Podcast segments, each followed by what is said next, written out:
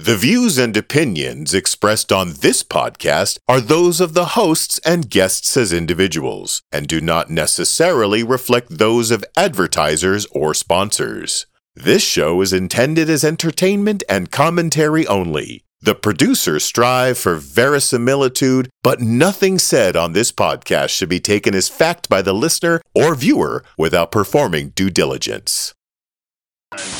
Next, on a very special Keep Your Hat On. This is Keep Your Hat On, a show by three nerdy nobodies and one nerdy kind of somebody about nothing in particular. Keep Your Hat On is brought to you by the Narrow Band Broadcast Network, NBBN. The focus is on you. By PodSquadPDX.com, painless podcasting. And by the kind support of our listeners via Patreon. Patreon. Create on your own terms. Shit's about to get real, kids, as Andrew, Chris, and Rob swim the deep end, sans floaties, with Dr. Mark and our very special guest, Dr. Hugh Miller, Professor Emeritus at Loyola University, Chicago. So, do your part today, Joe. Join the millions of your neighbors and turn in your shoes for industry. Whatever the hell that means. I'm your stalwart and intrepid announcer, Michael Brumage, here to say, you want deep? You can't handle the deep. Anyway, here are your hosts Andrew, Rob, Dr. Mark, and as always, Chris. And welcome back. This is Keep Your Hat on the show where hell even we don't know where we're going to go. I'm Andrew Scott along with my good friends Robert Anthony and Christopher Vacano and Dr. Mark Peterson and we're flying by the seat of our pants today. Mark, you're you're down south sort of. Uh, further south than you started out this morning. If so. you're from North Dakota, I am. Yeah, that's true. no, you're down in Skokie. Uh, Just outside of Chicago. Uh, yeah, and you're headed down to the home away from home, away from home for you, which of course. Mobile, Alabama. Yeah, Mobile. I. I love Mobile. Mobile, again, people don't understand. You like Mardi Gras? That's where it started. That's right. That's the real Mardi Gras. The real horror for me going home now is that when I was living there, there's a lot of it's one of the old cultural sites in in the uh, deep south, and it was one of uh, one of a handful of places where. So, for instance, uh, if you were gay in the 60s or 70s, there's like two or three places you could live in the deep south. Right. And Mobile was one of them. So there's like artistic community, right? You know, you have to remember Truman Capote was from near there. Right. Jimmy Buff Jimmy Buffett's from there. Jimmy Buffett went to the same high school I did, about 10 years ahead of me. Wow, but no kidding. Here's the horror though. When I was there, it was it was pretty much a sleepy little town. If you go now, um, it's like what Austin, Texas was in the 1970s for music. Oh, hippies and bohemians. It really was. Mm-hmm. Yeah. Hello, Dr. Miller. Hello. Oh boy, and we're being crashed. We're being crashed by yet another PhD. We're being bombed because Mark is an invading party right now. So, so many doctors there. Right? Invasive species. Oh, he's got a We are welcoming Dr. Wow. Hugh Miller. Yes.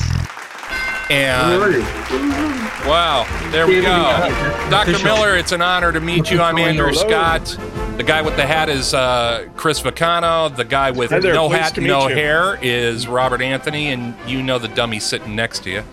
He does. Um, but too well. Yeah. Yeah. Mark was just going over his uh, his plans on heading down to uh, Mobile again, mm-hmm. and it's pronounced Mobile. Thank you. Uh, hey, yeah, uh, next door to Stabile. Right.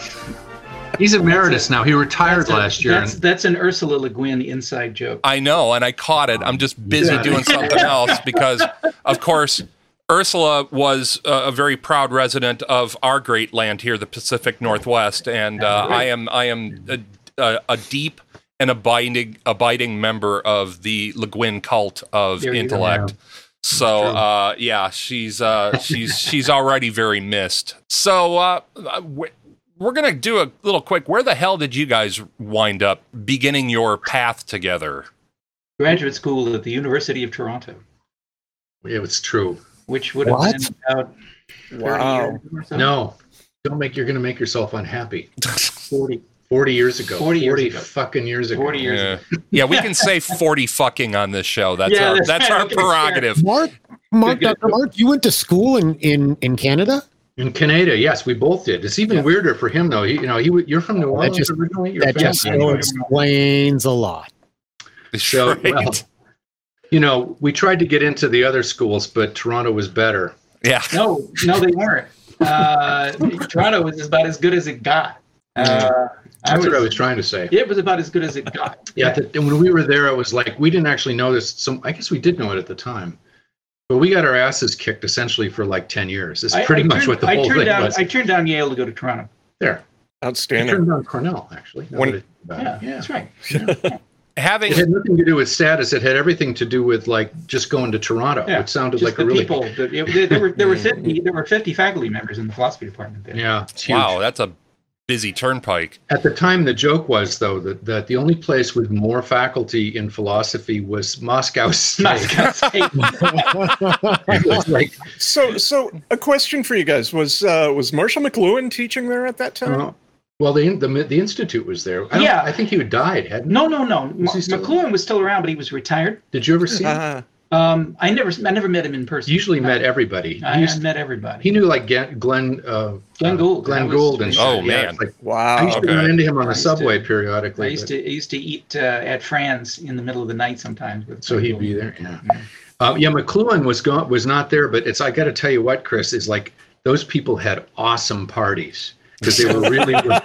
You were really I. I, I don't doubt it. yeah, one of the, one of the things that we did as graduate students is you tried to get gigs uh, tending bar at like the book releases and stuff. Yeah. Oh, there you go. the- now the tips weren't great, but then you could raid the the, the bar later. Right. That was about it, you know. It was yeah, pretty the cold cuts were just awesome. They were really good. yeah. Well, It's pretty much you know, back then the, everything the cold was cuts are the message. yeah, back then everything was better in Canada anyways. And Oh, that's Tor- good. Toronto Hot media, especially so. Cold cuts. Yes. Yeah, that's right. Yeah. This needs to go in the merch the merch division for keep your hat on. Oh, sure. Is, We're building up the merch machine. cuts. Yeah. Right? Well, I Well, love we it. need it bumper sticker. Well, That's I- good. I- Uh, one of the things that I'm interested in, where where do you guys, where have you guys intersected over the years as far as your your collegiate paths go, as far as your academic paths go?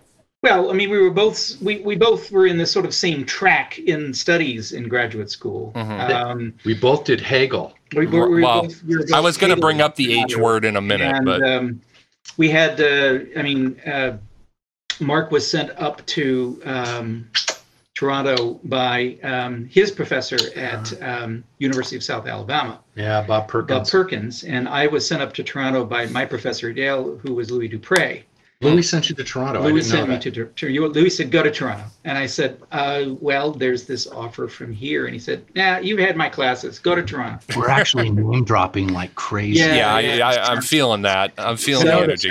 But the reason that we were both we were both sent to Toronto was that there were there were faculty that Oh, yeah.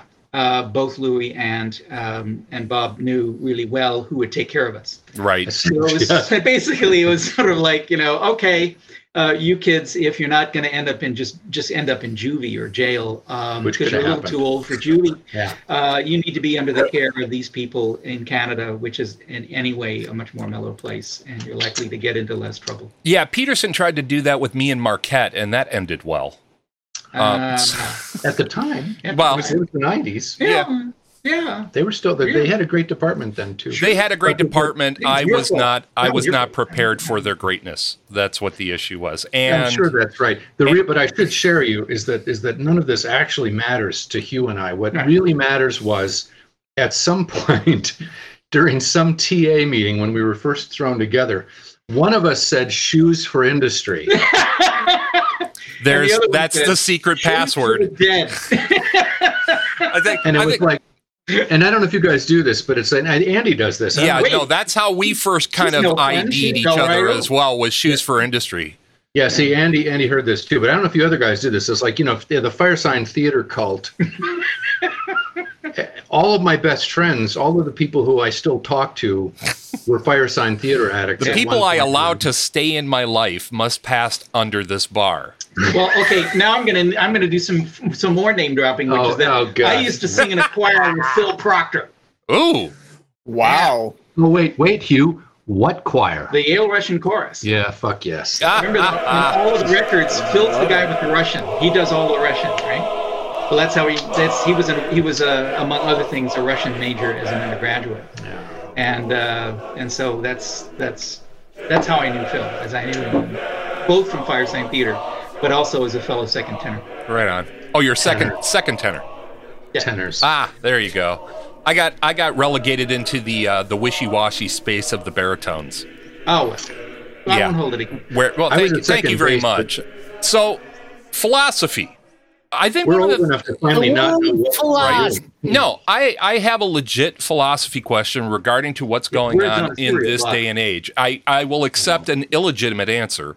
So, pertaining to Hegel, what the hell is going on with the whole uh, Jordan Peterson thing and certain elements, certain angry elements of the world kind of trying to co opt Hegelian approaches to Oh, being this just right? happened again, right? Yeah, yeah, yeah, yeah. This is a this is a recent thing. Along, by the way, with critical theory, which is something that I also do. This right? way, yeah, he's really does that. so you know uh yeah it's just you know um there's there's there's there's these uh pseudo intellectuals over on the right who are always you know like True. they you know following in the the footsteps of francis fukuyama Mm.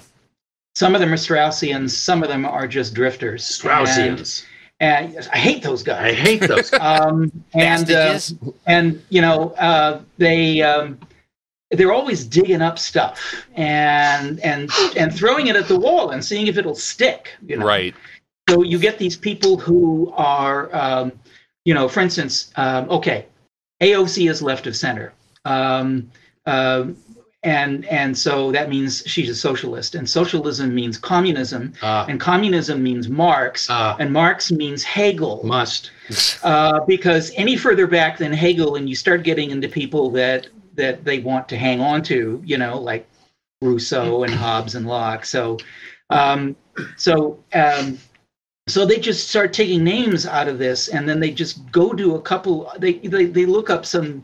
They don't even look up secondary text. They just look No. up blogs Look on and Wikipedia, or blogs. Yeah. Yeah. and and you know uh, you know websites where that are in all caps, and uh, and then and then they just and they just throw the stuff at a wall. Um, I mean the the whole business about you know, like like like critical theory, Adorno, Horkheimer, Horkheimer, yeah. Habermas, uh, those Yeah, people. yeah. I mean, clearly, I mean, they're a Marxist school, which is of course evil. Um, but then, but then from there, you see, you take the word critical, and you do another Google search, and you get critical race theory. Uh, Ah. yeah. Okay, Our friend. and then our fellow graduate student Charles Mills, who's one of the founders of critical race theory, comes Yeah. up, Yeah. and then and he's black, and he's got a funny accent because he's from Jamaica. So- Jamaica. Uh, Wow. A, a new target to, to slag off on. Now, I don't think that there's any philosophical substance to any of these no. uh, hot takes on, on Hegel, on critical theory, on critical race theory. Usually, the, the, the quickest way you can tell when somebody's bullshitting with Hegel is they say, well, Hegelian dialectic is Right. this thesis, antithesis, synthesis thing. And of course, And no. we just have meltdowns about this because it's like, no, that was Fichte, who was who was a, a big wheel you know, about 10 years before Hegel and Schelling got together and started doing stuff in the early 1800s. So, so, so not only is that a kindergarten level understanding of He- He- wrong. Hegel, but it's, it's also incorrect. It's Yeah. not Hegel. No. That's don't hilarious. Be don't be. Weren't I- we paying attention in Romper Room? These Right. are the don't be's. Right. And- and- And actually, I shouldn't. I, I, I should be nicer to kindergartners. Uh, yeah. I mean, it's it's it's the Cliff Notes version. Right. Yes. Yes. You are. You are. As Mark Twain used to say, that saying that humankind was descended from monkeys was a base slur on the monkey race. Yeah. You know, That's right. I guess- I is guess like my- flagging off kindergartners unacceptably. I guess my the kernel of my question though is why is it always the German school that gets trotted out? Oh yeah. Um. I, but hey, so we, we can German means difficult. We that was that's where I was going to go. The the other thing, this I saw this. Um, it even came through little old West Bend. Hugh was at Loyola, so it's like in a real place. But you know, I was out in the country. But even out there, um, uh, we had these about this is about three or four years ago, where uh, the Frankfurt School as a name sort of started to show up in the right wing media, Right. Yeah. and it's like, are you know, it's like he does those guys all the time, and it's like. If, if you don't read Hegel pretty much as well as we do, reading the Frankfurt School is is brutal. That Yeah. critical theory stuff can be really tough. Well, it just showed up. So, but it was what he said is the real reason is like it's so incomprehensible Yeah. That you can get away with saying essentially anything so long as you use the jargon. Yeah. And nobody can tell if you're right or wrong. Yeah, The it's other thing it's the, Ah, it's the- the, the Ben Scrabble. Shapiro it's- yeah, theory of argument. Well, yeah, okay, yeah. Shapiro's better. I was going to say it's the Scrabble By the way, version nothing, of nothing gives me philosophy. more joy than memes which drag Ben Shapiro. I'm here to say, I am here for those. There are a few of Uh, them. and there's millions of them. I mean, he just this guy owns himself every single day, and the memes are just are, are precious. And The other thing about German culture, of course, is that contemporary German culture is uh, on the right in the United States a synonym for decadence, right. right? And it's and it has been for a long time. I mean, think of the you know the the spoofs of, of Kraftwerk Right. and uh, Yeah, you yeah. know and Sprockets on the old uh, uh, Saturday Night Live. You know, we will now dance. That was Uh, Dieter's dance party, yes. Michael, You know, I mean, Michael you know, Myers German at his culture is just absolute best. synonymous with, with with decadence and you know Marxism and all sorts of things. So, yeah, I mean, it's easy to go to town on the Germans, and That's uh, the, it's the old fact joke. that- That's the old joke. Uh, t- make sure to tell people you love them, but shout it uh, at them in German because life Yes. is insufferable. so so i'm sort of curious in this conversation you know uh, that that they that they find their way to the Germans and that that seems to be a rich fountain of material for them. Uh, so where does Nietzsche fall into all of this? And and are they avoiding him because he's kind of the third rail? Well, wait, wait, no, now, hang on. Um, we we skipped over a spot, which is that it used to be the French right. before the Right, Germans. Rousseau Yeah, and yeah. yeah. Voltaire. you know, and- right? yeah. You know, um, you got you got all these people slagging off French deconstruction as you know they Foucault yourself, man. yeah go Foucault. Uh, I love. I, I, I, see, I love the postmodern French philosophers. I'm culture. and I am married. So, so you know, I'm I'm kind of glad that they've left the French alone for a while. Uh, they'll go back to the French for sure. Eventually. Um, and nobody nobody attacks the Italians because the food is so great. Right. Um, but um, and believe me, there are some Italians that are rank right up there. If you really want to get angry at people over their political philosophy, you, you're- That, that's how I measure who I read next. Is Yeah. how, how pissed off I want to be by the ideas presented. Why else would you? The only reason you went, he spent a year or two or so in Rome, right at the Romans at the Rome uh, Center for Loyola, and it's like the only reason he went there was the food. Right. Really? Oh, you were you were Catholic at one point. I remember that. Well, I, I, I am, I am, um, I am what uh, I like to refer to myself as uh, Catholic malgré lui. Uh, malgré. No, seriously, I, I there's I have a colleague there who wrote a wonderful, wonderful book. Uh, Mario Perniola wrote a wonderful, wonderful book, which I'm in the middle of translating into English, called um, "Feeling Catholic: Del Sentire Cattolico." Oh, which- Ah. And the opening chapter is perché non possiamo, perché non posso non uh, chiamarmi uh, cattolico? Why I can't not call myself Catholic? wow. Ah, And he wasn't a religious person, but he considered himself, Mm, in terms of sensibility above all, aesthetic Right. sensibility. this is a cultural Catholic. Catholic. Well, not quite. I mean, a cultural Catholic is somebody who, um, you know, really likes to have churches around, um, kind of likes the idea that at least some people go to church so that they don't commit crimes. Um, Okay. you know, uh, thinks that uh, the Catholic Church is a stabilizing inf- you know, influence in culture apart from all of the sodomized altar boys. Yeah. yeah. Uh, and uh, those sorts of things. That's a cultural Catholic. But an aesthetic Catholic is a person who whose aesthetic sensibilities are attuned to Catholic um, uh, symbology, Iconography, uh, Ritual. yeah, architecture. imagine, the Catholic imaginary, architecture, Right. stuff like that. And and boy howdy, Italians are really that way. yeah. Mm, mhm. It, it's in, it's impossible to escape. Yeah. But you were asking a question about Nietzsche. Why people don't go back to Nietzsche? Oh yeah. Well, they had Jordan Peterson jumped Oh, Jordan right. Peterson. Yeah. And the problem is, is that they, they do go back to Nietzsche, and Nietzsche is actually really hard to understand unless you read. You have to read Nietzsche very carefully because he's incoherent in all Right. sorts of ways. And and Yeah. he, you know he went crazy by the, by 1889 right but um, he was all over the map he wasn't a philosopher he's a philologist right Yeah. he was interested in word origins and that that marched a, a lot of the rest of his work along and so he's really easy to cherry pick from. But the other thing is Hmm. that he's got so many passages in his works where he slags off just the very people who are trying to do with him what Oh, they're right. The best part is like if Jordan Peterson actually read him carefully, he'd have to kill You know, himself. that's right. It's You know, another. Right. It's one of those it's like cases of running with scissors. You know. You know, you know, there's a wonderful letter that he wrote to Franz Overbeck, his theologian Hmm. friend, just before he went mad, saying on a postcard, just saying, "Dear friends, I am just now having all of the anti-Semites shot. Yeah. Yours truly, Friedrich." Yeah. Um, kind of hard to. Kind of hard to to Hmm. wrap that in candy. Um, Right. Ah, there we go. We got one out. So, well, I tell you what, everybody, we're going to take a quick break from this deep dive into Plato's Cave, and we will be right back on the Narrowband Broadcast Network. I'm Andrew Scott. That is Chris Vicano. That is Robert Anthony. That is Dr. Mark Peterson. And that is Dr. Hugh Miller Emeritus. And uh, God knows we don't know where the hell we're going to wind up. So stick around. We'll be right That's back. part of. Ty, come up with something to say. We've, we've, we've, we've elbowed you out of this so far now. He's been laughing. I mean, you know. We'll be right back. Really.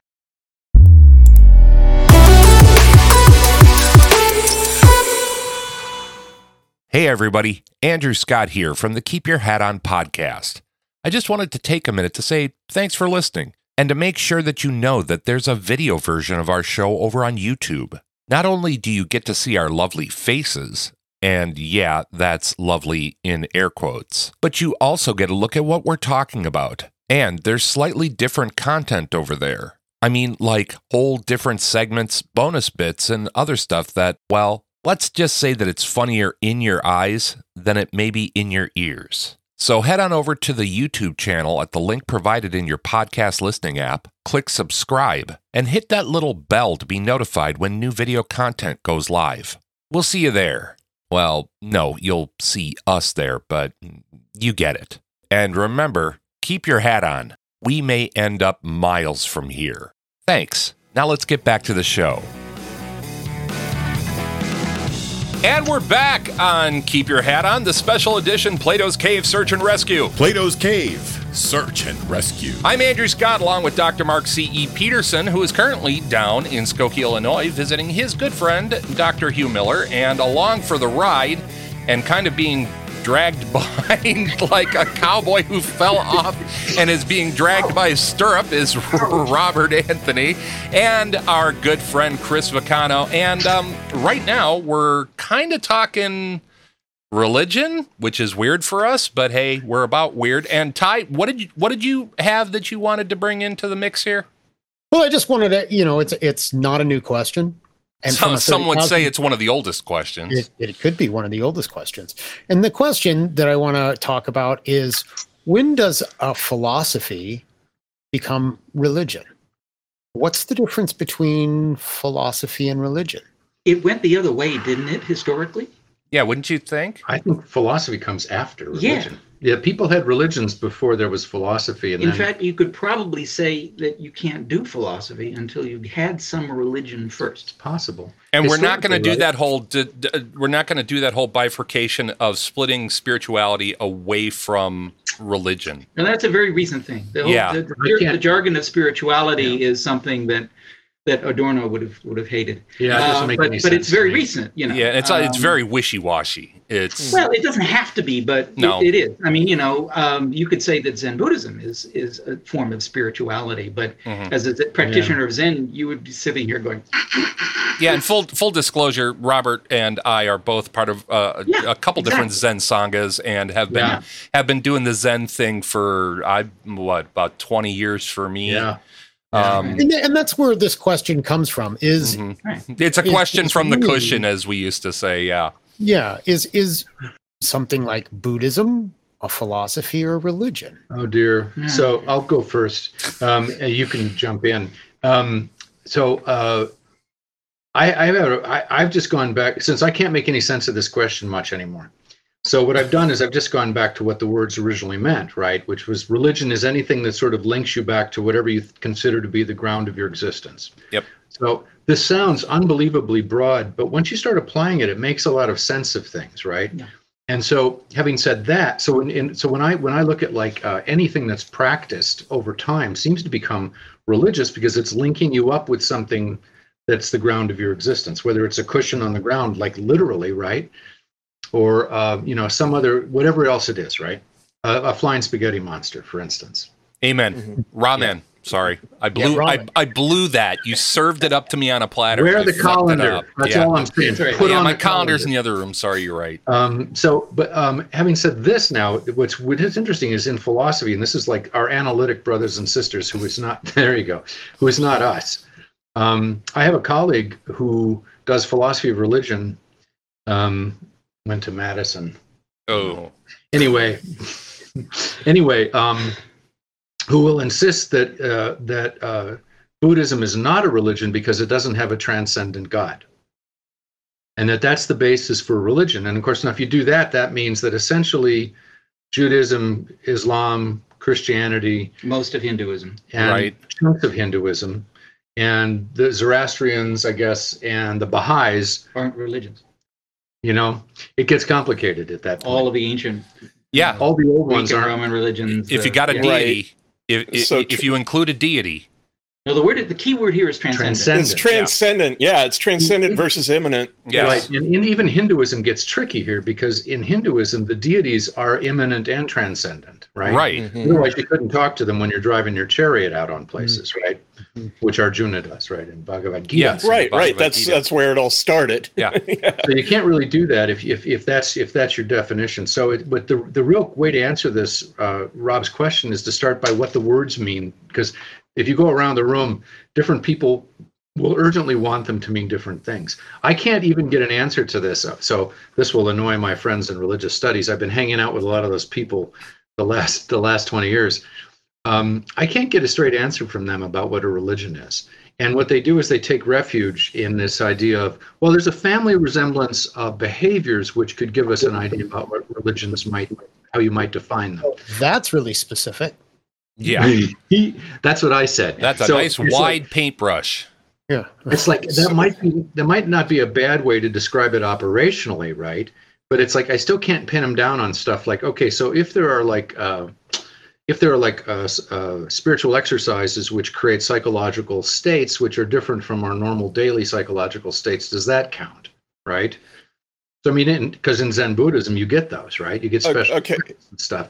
Even in Tai Chi, you even in karate, you get special effects, right? Right. Yeah, maybe maybe maybe I'm missing this, but but it seems like that definition would allow for you know like being uh, being fans of Iron Maiden is a religion. Or, or, um, would or argue- if you're really dedicated and devoted um, It's a lifestyle. person uh, who, who goes to Graceland every year, uh, hoping Right. to uh, to start the religion of Elvis. Okay, so since you've said this, let me give me let me uh, you've triggered the memory that made me start to take that idea seriously, Chris. Because you could you know you could go if it just whatever links you back, then it just goes. You can go crazy with this. But so Yeah. here's what happened. Andy will get a kick out of this. Well, you've been there. Um, my first year in in West Bend, which is an hour north of Milwaukee, up in the Kettle Moraine, I went to uh, Fleet Farm. And- ah, It's impossible to describe to people from other cultures what Fleet Farm is. It's it's a. I took Hugh came up once, and we walked in, and there's like a wall of nothing but manure scrapers. yeah. Yeah. and he. It's a just stand there magical place. it. And it Um, smells of beautiful rubber tires. It, Yeah. it- It's it just does. It- that. Oh man. um, Canadian Tire in Canada kind of takes the Yeah. the zip the, the the vibe. Well, anyway, so I'm but I'm in Fleet, and I don't remember what I was in there for because this is the only thing that, that happened that mattered. I'm walking behind this young couple, like like young with a baby, right? And they have the babies in the cart, and um, oh, he's probably 19 or 20, and she's 17 or 18. It was like really young. And I could tell by his hands. I saw his hands before I noticed anything else that they were really beat up. Yeah, So he like, belonged in the there. Yeah. He's in the trades or he's doing manufacturing and stuff, and they're taking care of their baby, and it was they were really adorable. But then what I, I I noticed was they were wearing these Packer jackets, right? Green Bay Packers, because in Wisconsin, fellas, just saying. She's had Uh. Um, but there's different qualities of Packer jackets, and again, Andy can chime in on yes, there one. are. And the, so I looked and it's like, oh, isn't it nice they're wearing Packer jackets? I'm, I'm living in Wisconsin now. I had that little moment. But then I started to pay attention to the details. These Packer jackets were the the total upscale premium versions with the pipe stitching, Yeah. leather, beautifully tailored. Right? These jackets are a, like a, a thousand a pop. Yeah. Oh yeah. Oh yeah. Oh. So and it's like they're brill- they're brilliantly expensive, and I'm thinking, holy shit, these guys paid. This guy's obviously like you know working, you know, if he's lucky, he's a union guy in Yeah. uh, you know working under contract in, in carpenter or something. But odds are, I didn't think so. They look like they lived in a trailer someplace, right? Yeah.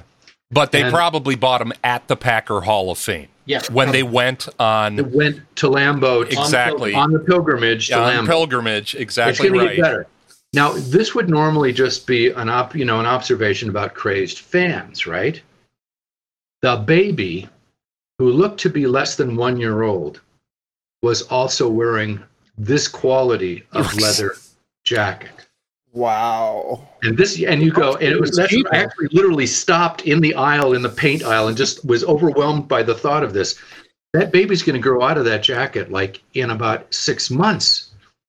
But so it, it occurred to Grandma me, and Grandpa bought that jacket. maybe, maybe, maybe that's how it worked. But it occurred to me. That's theirs. So that's a long way around here, Chris. But that was the sort of the trigger. That was like the you know the universe just threw this into my face and went, "Hey, isn't this interesting?" And it was like it occurred to me that maybe this isn't too far off because if you think about what would be invested for a young couple like that raising a family to spend that kind of dough exactly. on a jacket. These weren't even like winter jackets. These were like November level jackets. These are not. These are not the parkas. You know, you couldn't wear these at Lambeau in January, man. No. saying. hmm No. But for them to spend that money on that, how could that not be a religious conviction? Anyway, that Well, was my that was my inference. That's yeah, how I and that's interesting implied that. because if you think about, and I think this really does tie in interestingly to sports fandom as well, that there's so much shared iconography between Mhm. what we think of as classical religion and the elevation of sports, sports teams, sports brands. I mean, you know, we, whenever they televise a Packer game, you will see St. Vince in the audience out you know and he he's got he's got his his pilot hat on and and and the whole thing and uh it, it- the the elevation of sports i think has become something of a a, a replacement for religion or Oh, a I don't want to say religion light because there's, as you were just illustrating, there's really nothing light about it. Um, Well- I had a friend years ago in architecture. Uh, this probably in- maybe I've been in graduate school, who pointed out that you can tell a lot about a society if you look at the biggest things they build. Yeah, Mhm. And there, there's a couple of, of massive building projects. If you go back about 3,000 years, there were the pyramids. oh, there's those the Great things. Wall of China. Yeah, But these these pale into insignificance behind the building of cathedrals in Europe during the late Middle Ages. absolutely. Mhm. And and, and now it's like this. This is a question I was asking classes. What's the largest thing big humans ever built? Do you guys actually know? Um, I I think it's not the Great Wall. That's a No, it's so misconception. obvious you won't notice it. uh, well, all right, I'm game. The interstate highway system. I was Oh, going to say, sure. Oh, You're right. But Yeah. after that, it's like if you go back to the 30s, they were the movie palaces, right? Yeah. Remember this, right? Mhm. And you look at those places, you know, it's like they look like they're. And of course, you know why the And- interstate highway system was built. Well, it to was scare the Russians. yeah. Yeah, to move missiles to move missiles around. Exactly. Thank, thank Yeah. we got to thank Ike for for the Yeah. the greatest building Well, project and- ever, even though it's dissolving like tissue and- paper now.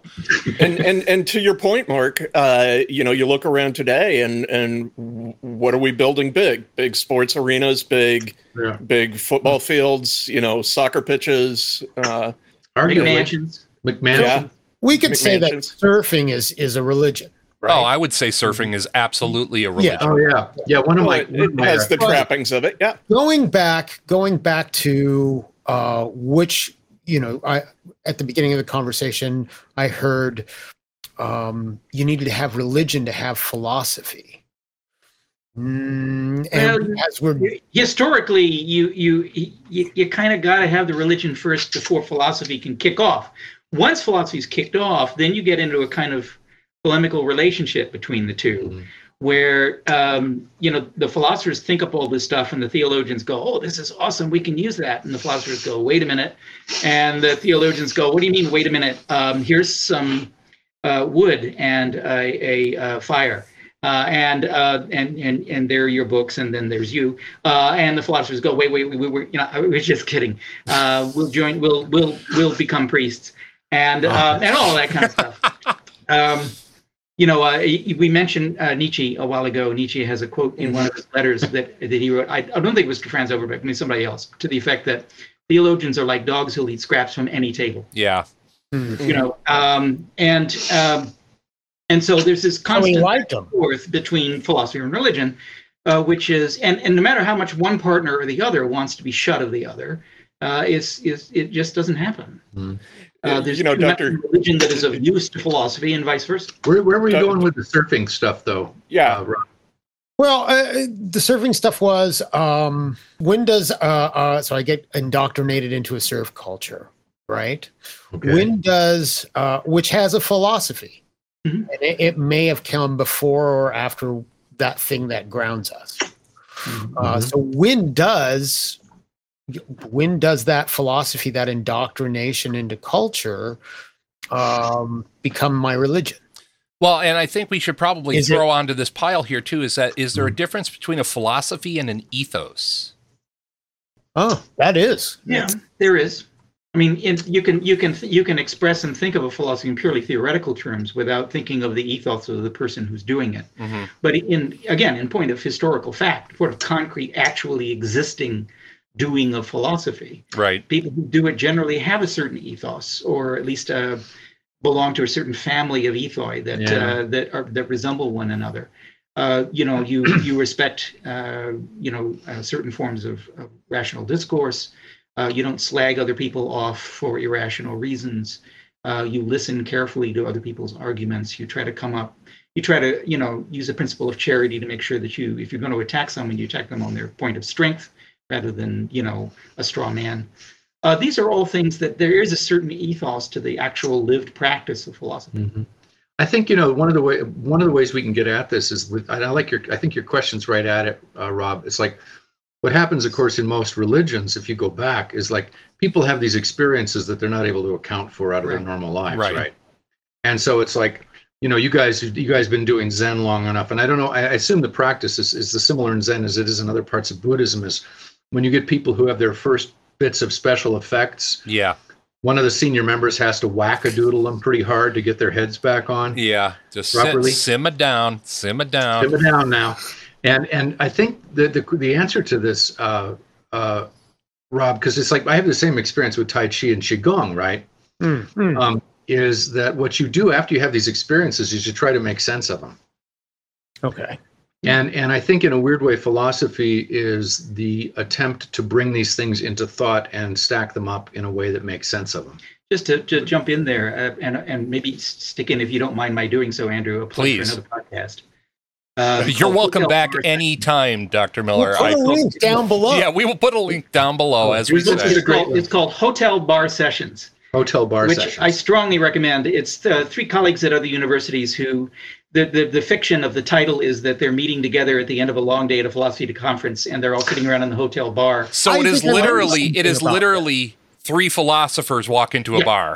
Yeah. Okay. And- and- I'm and they- all they about specify that. Their drinks, they specify their drinks, and then they talk about the paper they just listened to. My favorite one recently was one that um, one of them said. The title of this uh, of the, the paper I listened to was "The Eternal Return of the Same: colon The Eternal Return of the Same."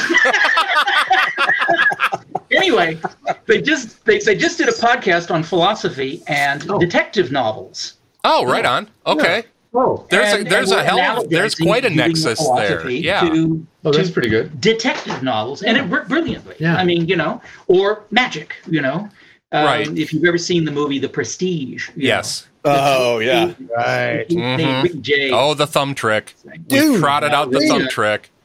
You know, the, uh, What? the, uh, the, you know, the three components, of which the third, the, the big, spectacular one is The Prestige. Right. You know, there's a certain amount of wonder that's involved in well executed magic. Right. which is of course the birth wonder is of course the supposedly the birthplace of the philosophical spirit the philosophical Elan. famous Yeah. opening uh, line from Aristotle Yeah.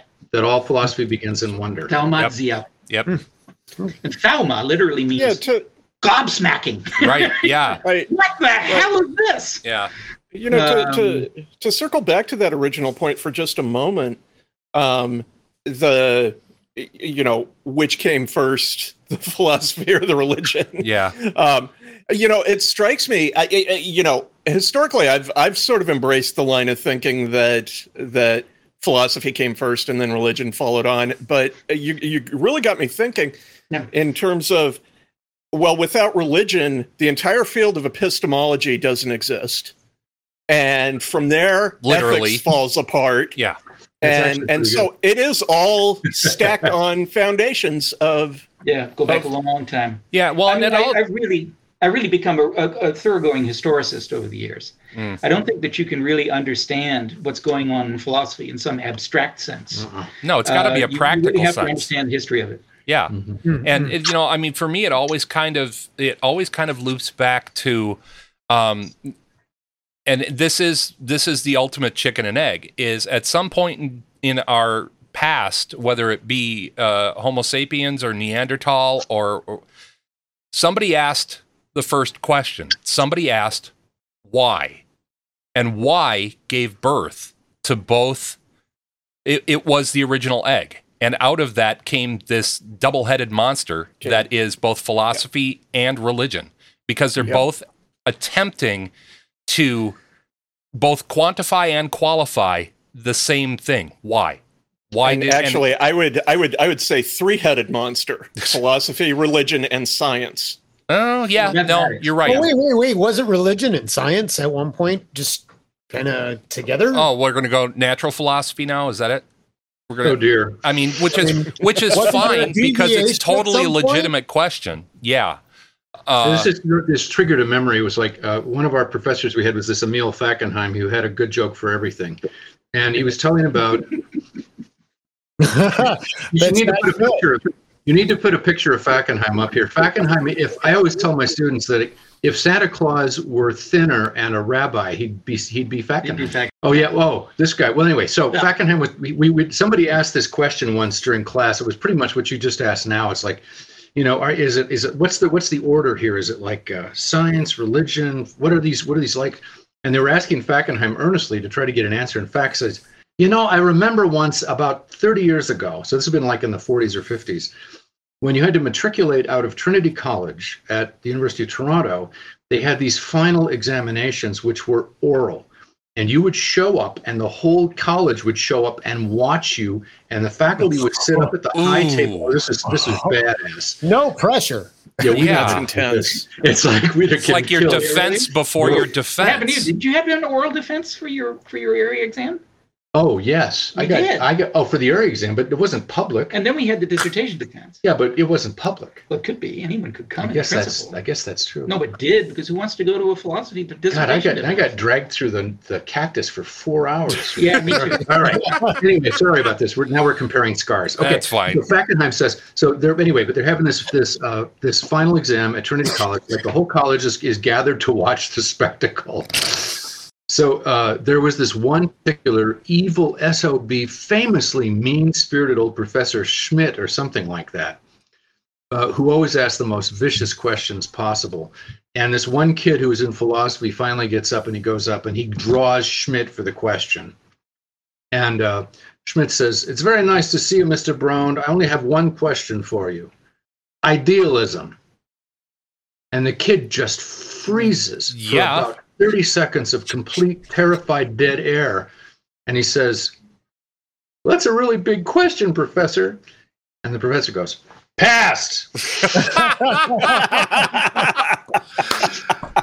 yeah, that's a, that's about the best you could do uh, Passed. on your public evisceration to at least just dodge it. Yep. Usually you beat them up a little bit first. With, with a, but anyway, uh, th- these are really difficult questions. And, you know, Hugh went to math instead of science. Um, so historically, Chris, science comes out of philosophy in the Yeah. West. Yeah. Um, uh, and Interestingly, in the science is- East, it's the the other Greek way word around. science is episteme. Yeah. Uh, yeah. epistemology comes Yeah. right. Mhm.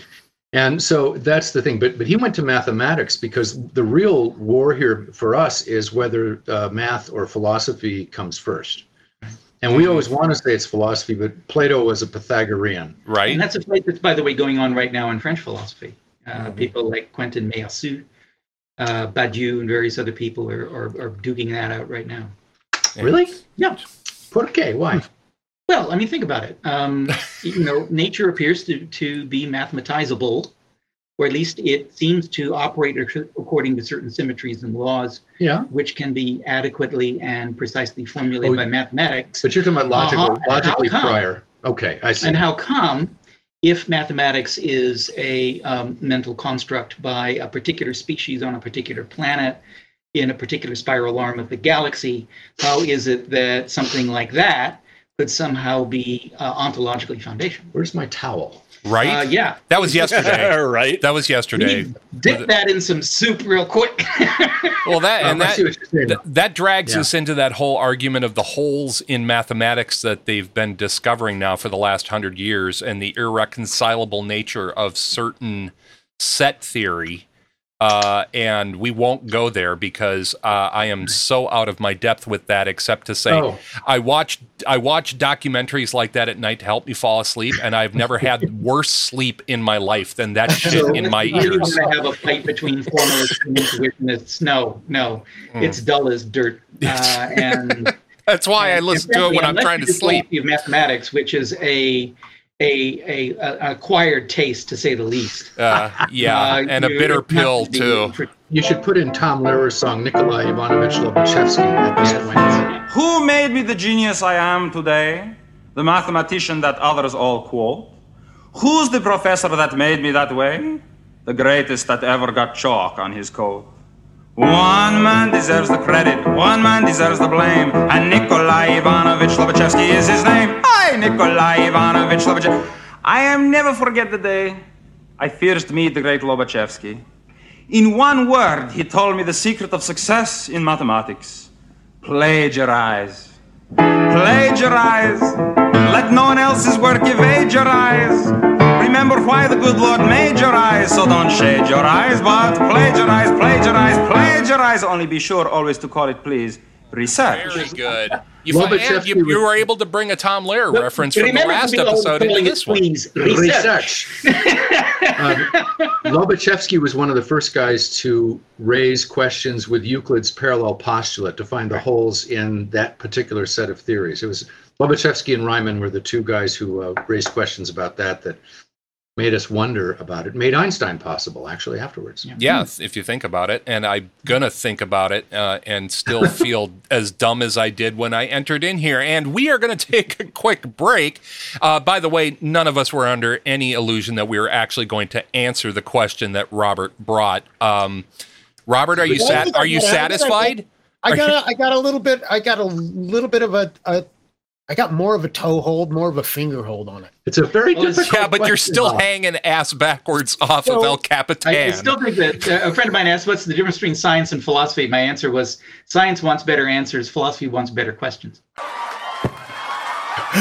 Oh, that's how we're going to break. We're going to break on that. This is the Narrowband Broadcast Network, and I'll you're watching here. slash listening to the madness that is Keep Your Hat On. I'm Andrew Scott. That's Dr. Mark Peterson. That's Dr. Hugh Miller. That's not Dr. Robert Anthony, and that's definitely not Dr.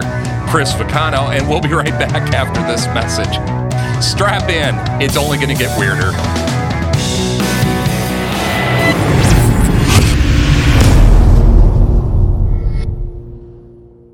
Alexa, play the latest episode of Keep Your Hat On podcast on Amazon Music. Here's Keep Your Hat On from Amazon Music. So that's a thing you can do now.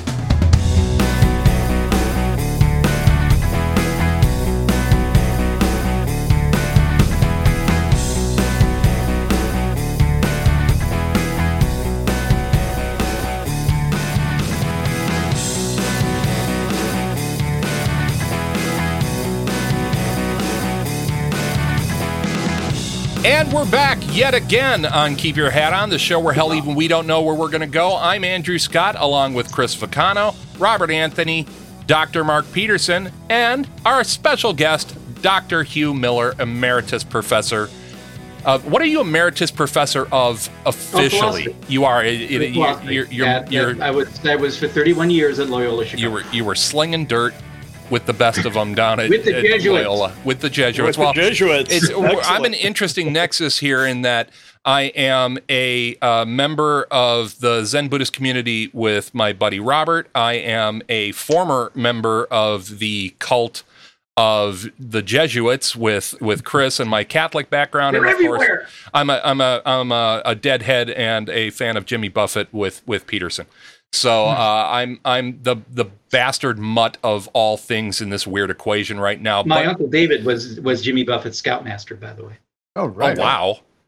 Okay. And, and, and, That was I'm with you on that. weirdest Scout troop. Yeah. And what did he do? I'm, I'm, I'm with you on the deadhead bit. Yeah. Uh, all through college, all through college, my my battle cry was eat, drink, and see Jerry. Yeah. Right. and my, my one of one of the longest pervading uh, demands that I have in my uh, in my declaration of what I want when I die is I go out with them playing Ripple.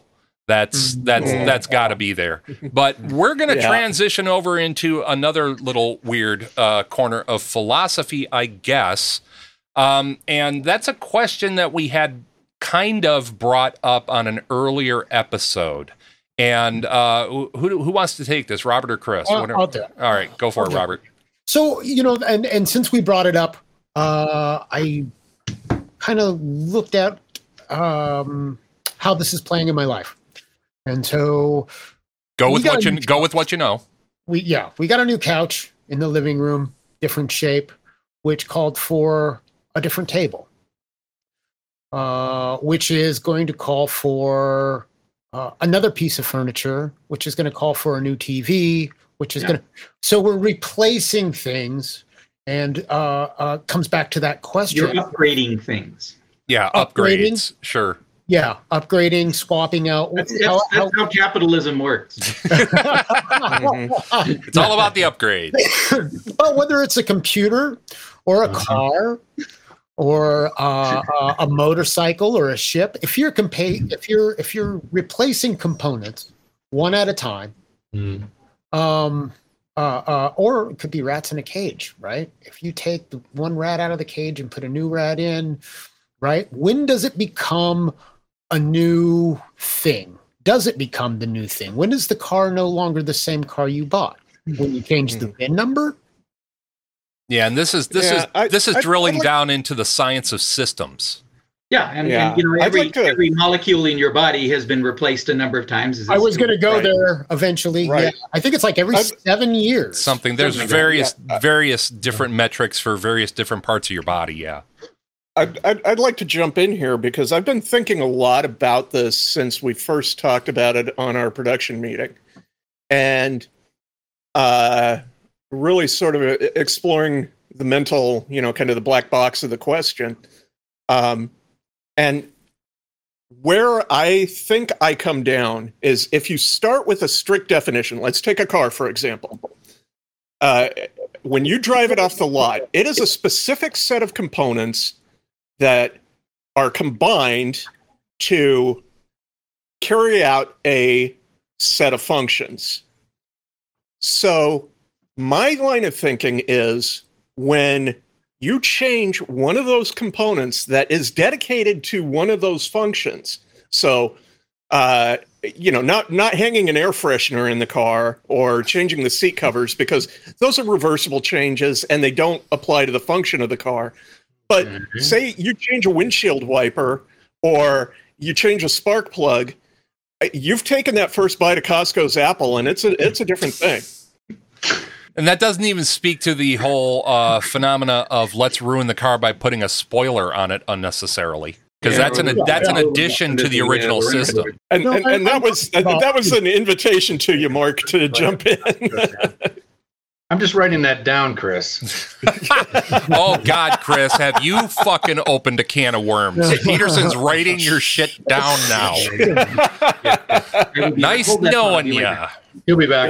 yeah. We're, we're at his house, Yeah. so there's there's stuff going on upstairs. We'll be we'll uh, we'll bring him back in here. Right, right, right. Um, Yeah, the first bite of Costco's apple. There should be like that should be like a philosophical principle of some kind. We haven't figured out what though. The weird thing though here, so it's like we were talking about macro and micro a minute ago. It's like so okay, so let's I don't know if we can refine this, but since every molecule in your body has changed over on its own, right? This is just how it works. Hmm. Um, cars are going to do that too, right? I mean, Mhm. cars shed molecules. Yeah, they'll do it at a time. slower rate, but you Well, know, much slower, right? But in the meantime, it's like they're also transitional, right? And there is this kind of weird uh, uh, presupposition that that there are things that are essentially what they are and never change. mm, But I'm not sure there's such a thing as that. Is there anything that doesn't change? Change. Wow. Wait, yeah, that's Um, that's it. That's a good Yeah. answer. Well, yeah, let me, let me, let me, let me pull it again. Let me pull a little historical thing on, on you. I don't know that this question could even have been formulated, much less answered, Ah. before the age of replaceable part technology, which is a modern thing, right? Industrial. In, before the industrial era. I mean, think about, I mean, what was the first, does anybody know what the first device, the first technological instrument was in which replaceable part technology was used?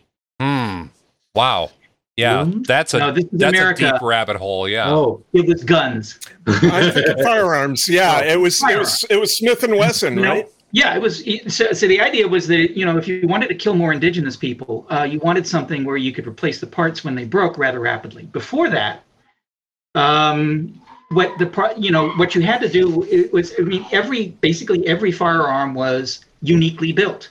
I mean, the barrel was forged, it was bored, the flintlock was was was uh, cast in a sand mold, and then it was filed and, for, and put in place. And if one of those things broke, you took the pieces back to the foundry, to a foundry, and they would make a mold and they would recast it and they would put it. And so technological devices were objects of craft. Hmm. And nature was considered a craftsman. So there was an analogy between human craft and the craft of nature. Mhm. And that was the sort of way of thinking of things that preceded our, our, our age. So the idea that, that there would be a problem of identity where you had to swap out interchangeable parts would never have arisen prior to the Industrial Revolution and the development specifically of replaceable part technologies. Yeah, but what if we bring that down to the to the human what we were talking about biologically about how But again, we think of our bodies Uh-huh. as machinery now. as machinery now, okay, okay. which have replaceable component parts. yeah, Um, you know, uh, re- I mean, think of that song by Cake. You know, um, rock on completely with a new set of components. right. Right. Yeah. Yep. Yep. You know, it, it makes me think of one of my one of my favorite lines from one of my favorite movies, Mindwalk, which of course is based on the work of Fritjof Capra, which is uh, not only does a horse never enter the same river twice, but he's not the same horse. Right. Yeah. Right, and the, so the idea that that you would be a an entity in some kind of state of, of flux and indeed of of be, of being crafted by the divine craftsperson was the way that people thought. You know, so there was not a problem with identity as long as you were in the hands, the care, as long as you were the product of of a certain kind of craft and craftsperson, that was your identity.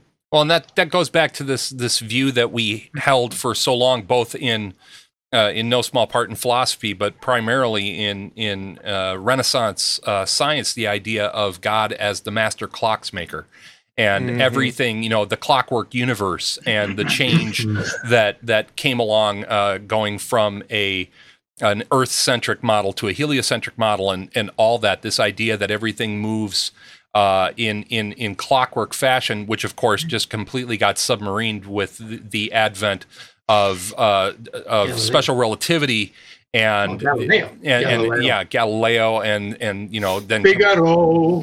thank you for that. I think we're Sorry, I think we're no, I think we're clear on the rights. I think we're clear on the rights with just one word. nobody loves me.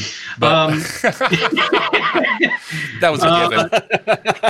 but you know, um, it, it, I mean, the, the thing has really come to a head recently with, well, first with with you know transplantation of major major organs like Sure. hearts. Yeah. Right. You remember the first uh, organ transplant by DeBakey, Yeah. uh, the first heart transplant in South Africa. I remember, is this the same person if they have a different person's heart beating? Yeah. Right. But nowadays, you know, at least in science fiction, we think about and there's this Russian weird Russian doctor who's thinking of transplanting a head. Who's doing a head Yeah, transplant? uh, yeah. Will okay. the same Squink person? factor. Yeah. Will But this be the same let's- person after the transplant? Or, Mhm. you know, uh, suppose you could somehow upload yourself to, Oh, uh, yeah. you know, to some uh, cloud. Uh, would you? Would you? Yeah, the whole Kurzweil model of I miss my dad, so I'm going to recreate my dad in a Right. computer. By the way, that and, and the answer, one of the answers to that question, might was presupposed by the the Arabic medieval philosophers, um, who asked the question, you know, what's the basis of the immortality of the soul? right.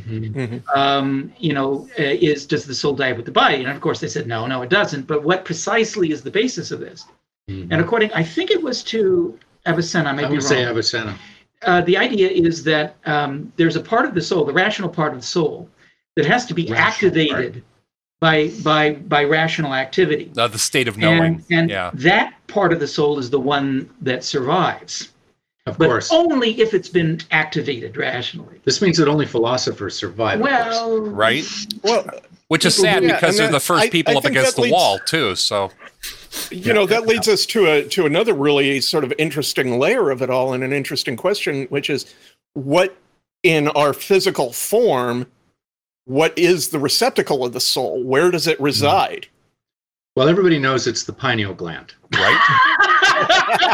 Third eye, baby. I, I've read Lovecraft. Right. Uh, have you guys, by the way, just you just triggered this. Did you guys see the first season of Altered Carbon on Netflix? I, Oh, I I, dipped into Carbon. it and backed out, and I know that I have to go back. the, Oh, uh, the man. second season, the second season lost me completely. But the first season, I thought, oh, this is going to be stupid fun. But no, it was really, it was a wickedly smart show. That first, Yeah. first season's really good. The second one, mm, you kind of have to watch the start watching one right after the other to, Yeah. to keep. i'm uh, i'm i'm going to stick my neck out and say i loved the second season but the first season was definitely the better of the two I want to make this all more complicated. Please.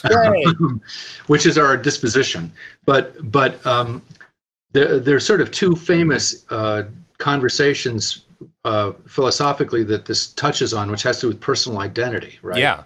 And in the West, it's in David Hume, where Hume walks through this question about whether we actually have personal identity or not. And this goes back to the question about what does it mean to have a soul and so on. Yeah. And Hume just sort of walks through it. If you, and, and what he comes down with is like if you if if you go looking for yourself someplace, Mm, you can't ever find it, right? Mm. Yeah. Because it's like we just did it. This thing has changed over many times. I, I um, um, I'm back. I blew out a disc a couple of years ago, and I got back on the track here about three weeks ago. And on Friday, I overtrained Yeah. horribly. so Saturday, I learned all about being in my 60s. So, Thanks a lot for that um, road sign. so that's a concept Yeah. that I can definitely wrap my head around. It's coming. This thing is changing all the time, right? So, so you can't pers- your your personal identity isn't this thing, right? Mm. Mhm. And the other thing is like you start to examine the, the contents of your consciousness, as you boys have spent some time doing. What you also notice is that that there's no self in there either. That you can there's no thought of a self that you can. No nose, There Yep. it is, no right? smile. yeah, no discernible Yep. yeah No right. eyes, so no ears, Hume, no nose, no tongue, runs no this mouth. out. Now, what's what's interesting about that is that this is a 17th century, 17th century, Hume, yeah, 18th century, yeah, 1700s. If you go back to the questions of King Milinda Mm, in Buddhism, yep. Nagasena, in that uh, set of questions, gives this analysis, uh, uh, analogy of being a, of a of a personal identity and a chariot. Yeah. And he says, so like, if you take, when does a chariot stop being a chariot? And so, Rob, this is sort of a way to get at the question about replacement parts. Yeah. So, like, if you just, what if you just start taking stuff away from it? When does it stop being a chariot? If you take the wheels off, is it still a chariot? You kind of go, sort of, you know. And if you take the horse away, is like it's sort of. And the question then is, at what point does it stop being a chariot when you take stuff away? That's Not an interesting way to rephrase this. and- Yeah. And, And he was using this, Nagasena was using this uh, example to talk about identity. And of course, this is the Buddhist critique of Hinduism: is there not being an Atman, right? Yeah. Mhm. So the non-Atman. No Atman. right? So the the interesting thing about this too is I had a colleague who was like, that was in that was in questions of King Milinda because we don't always do Asian, right? Right. And he goes, huh? So we got busy, and it looks as if uh, a bunch of Jesuits had just come back from India when Hume was in university. So it's possible that Hume might have heard this idea because they're almost parallel. I mean, it's like it's it's spookily parallel. Yeah. Hume might have actually gotten this idea from the Buddhists And just plagiarized it. and just well, you know, borrowed it. Borrowed it. I'm sorry. borrowed. Was in, repurposed was inspired by Who's going to tell? Yeah. It's- it's yeah, because it, the idea of Atman Great obviously is four thousand years old or so, um, and you know that's something that yeah that people like Robert and I in our practice, um, you know that's that's the tent pole. This idea that self, that a either a self perpetuating self or Yeah. a a persevering self fighting against entropy is a thing and you know it yeah it takes a bit of work. It's it's not unslippery to try to get your hands around something like Yeah, that. and that's why you know when when we reach back to the initial discussion that we were having this idea about religion or not um, you know we don't in in buddhism it's a it's a, a pretty pervasive misconception that when you're bowing to a buddha you're bowing to an idol. And No. you know our our our tried and true answer is we're not. We're bowing to this i uh, this recognition of what i am that is eternal is bowing to that which is eternal as well. Um, and it's it's more a recognition of of self in lowercase. Um, but it it it does come back to still our question, which is going to happen in this show. That yeah, when does the thing stop being the thing? Now, doesn't that really reach into phenomenology? Isn't that when we're when we're talking about the physicality of a thing uh, and taking it and making it be more concrete an idea? Um, you know, I, I, I guess, and and it was interesting. I, I, I Dr. Miller, I, I appreciated your question, uh, talking about the the first device that had interchangeable or replaceable parts. Um, I would argue that something that came slightly before uh, is is a more interesting model to me, and that's movable type. Um, and and the and the Gutenberg press, even though the Gutenberg press wasn't the Gutenberg press, he stole it from the Chinese, and and we all know that. and Um, so on. Yeah. Yeah, but the, this idea that that something, and well, and it, it brings me to one of my favorite philosophers, who's not a philosopher, and, and that's Bruce Cockburn, uh, the musician Bruce Cockburn. Because still, one of my all-time favorite lines was, "I woke up this morning thinking about entropy." Um, this this this idea that you know nothing, all the way down to elemental hydrogen is it it will change. It's going to change. Nothing stays the same. No system can survive time. And I I guess it just brings us around to the fact that there probably is no answer for this as well, but all opinions are welcome. I was thinking, you know, I, my favorite line for, about Buddhism I ever saw was uh, the Ba- the Dalai. When we were in Toronto, the Dalai Lama used to come through pretty regularly because there's a huge Tor- uh, Tibetan community. I hear he's a big fan of poutine. That's in Montreal. Is he over there in Montreal? too much? Anyway, I will at, at another show ask me about the relationship. H U T. uh, No. Anyway. Wow. Um, ask me about the relationship between the World Ukulele Congress and the Dalai Lama sometime. Oh, I you you can You will- bet your yeah. buttons You I will. desperately want to know this story. Yeah, I'm Oh, sad this isn't being put in the show. Mark so- your calendars, fans. Yeah. Some, somebody, oh no, it's the weirdest thing I've ever. We found out this by the accident. This well, some other time, but um, um, uh, I went to go hear him once. I got dragged by some woman, and um, but it was really cool. And this, so this guy finally get, you know, he takes questions from the audience, and a guy goes up and he goes, and the guy, the guy was really cute. He goes, and he, it's like he had no idea where he was or who this Dalai Lama guy was or anything. And he goes, I'm really sorry, man, but what the hell is Buddhism? And it's like, what was really cute was like the Dalai Lama's handlers all kind of froze up, but he laughed, right?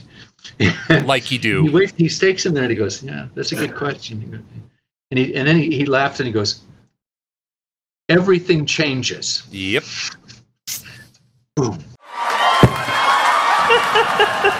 That's that's why my my favorite explanation of uh, of what are the rules of Zen is sit down and shut up. I, Which is uh, harder than it seems. Oh, personally yeah. uh, find a lot of humor in Suzuki, who, who Oh, yeah. sitting down Oh. at, uh, uh, at at retreat at a session, and uh, the the crooked say cu- the crooked cucumber. and he just looked around and he said, As I sit here, I see nothing but Buddhas. Yep. And then you open your mouth. Did you get to, did you get to see him? Oh God, no. Suzuki? No. Oh, no, okay. no, no. We're, Oh, and we're no, talking no, about we're no, talking you know, about better Sun, keep Suzuki Roshi, not DT Suzuki. Ah. Yeah, yeah. uh, yeah, distinction, uh, important It's- it's distinction like in that, Zen. uh, that, that old joke about you know it's better to keep your mouth shut and have people think you're an idiot than open it and prove, Prove right. everybody right. So prove everybody right. Well- uh, on that on that note, I'd like to circle back for a moment to your uh, to your talk about the chariot because you got me Hmm. thinking about a whole new layer to the question, which is, what if you don't change any parts? You don't change the wheels, you don't change the the harness, but you change the function. So you Oh, right. attach you attach the chariot to an ox and you load it up with bricks. yeah, It's no longer a chariot; is it's it a cart? Yeah. Or if you park it in your living room and fill it full of books, is it now a bookcase? Or put a big cushion in it and make it into a nice chair. Yeah. Over it, right? Well, No, nobody answered my question chair? about phenomenology. Oh, how does this? What does this have to do with phenomenology, Andy? That's the question I po- I posed to you. Does it? Doesn't it?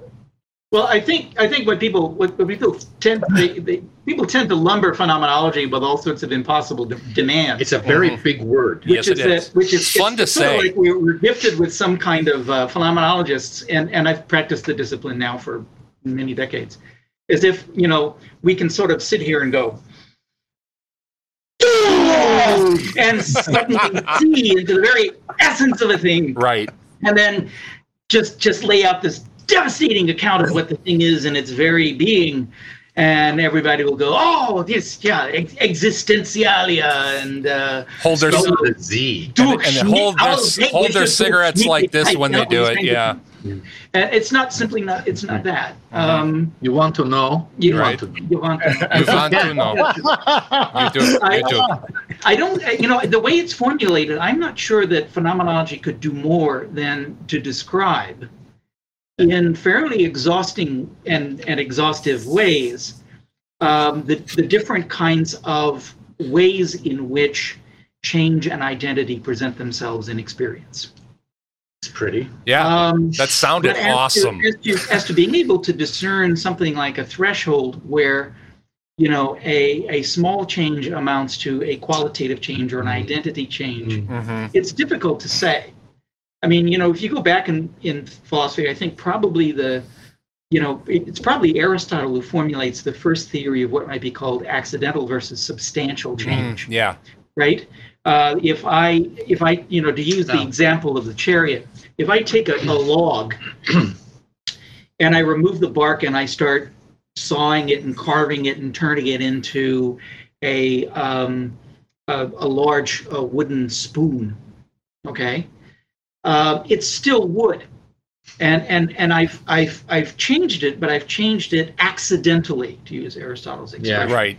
But if I take that log and I set it on fire and I burn it until it's no, nothing is left but ashes and smoke, then the log has undergone substantial change. It's it has been destroyed, and the the the hyletic the the the the, the, the matter substrate of it has been uh, you know, has been has, has may remain, but the but the formal cause of it, the thing that made it wood, has been driven out. It's been replaced by the forms for ash and smoke. So um, Aristotle is probably the first to formulate a theory of change, which which means I think that being able to give an account of of, of when something ceases to be a thing uh, has to do with the question of what constitutes the identity of a thing and its perdurance. Yeah. Right. What what what makes a thing be and persist in its being as what it is. hmm Um, so. Um, And then you really get into the weeds with the that's- idea that's of hard to get at. It's really hard to get at, and and and in different areas of experience, different things will will obtain. I mean, can do do imaginative objects change the same way as objects of perception do? Let's find out. Do mathematical objects change the same way? Obviously, they don't change the same way that objects of perception do. Right. And yet, mathematical objects are objects. right. How many licks does it take to get to the center? Yeah. There you go. Ooh. Two, I Right get three. Has Yeah. two ceased to be? Right. Uh, you know, these are all interesting questions, but you don't phenomenologically arrive at the same answer by any means. No. The other, the other, there's the other, there's a the, the, the sort of meta level here too is that you can ask this question as a theoretical question or as a practical one. Right. Yeah. And Aristotle's answering it as a practical question, and Hugh's description of the phenomenological uh, approach, that's practical because you Yeah. actually have to go look. And so it's it's a lot of times you can get stuck inside these theoretical questions. So like you know how many molecules does it take to remove you know from Rob here until he stops being Rob? And it's like there might be something wrong with that question. Yeah, yeah, That's yeah. Theoretical question. Yeah. I prefer I prefer when it comes to that uh you know, when my cells have all regenerated, am I a new person? What are you, Rob? Rob question a little 5.0 by about now?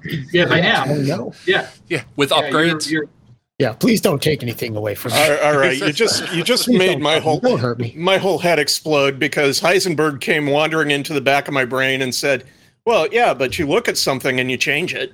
yeah. So, but yes that's and no. but that's sort of what he said. The, the the real problem is that is that there's nothing wrong. This is what drove Einstein crazy because Einstein came at this with a sort of theoretical model about what the mechanics of the universe had to be. yeah, like. the black and white view of it. Yeah. And Heisenberg just shows up and he goes, you know, what's interesting about this is like if you're trying to bounce, if, you, if you're trying to look at a at, at an object, here, a wrapper, you can see this because you bounce a photon off this thing. The photon goes into your eye, and then there you go.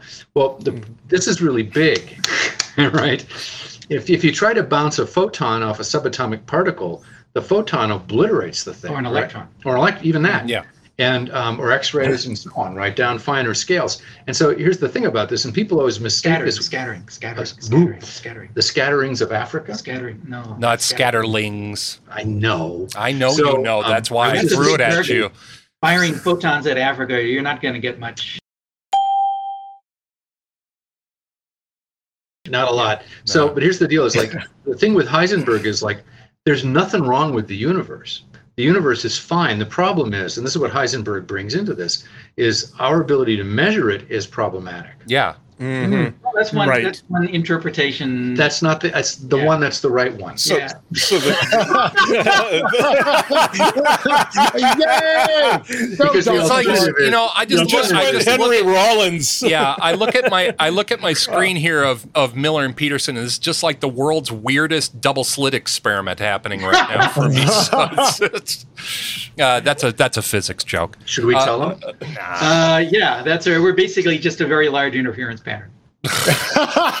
Well, you know, this being my first experience of the two of you at the same time, I'm not disagreeing with you at all. Well, we haven't even started to disagree with each other yet. That's Yeah, where it gets fun. that's- yeah, exactly. I'm pretty sure we'll save that for its whole own episode. But I What's the- tell, go ahead, Robert. yeah, I was just going to say, what's that question look like? To see We them don't pit against each other and debate it. we don't actually disagree about No. much because we're always right and we never lie. That's the liar's philosopher Words to live paradox. your life yeah. Uh, well, here, let's At go. least not Let's, about the important things at the center of our soul.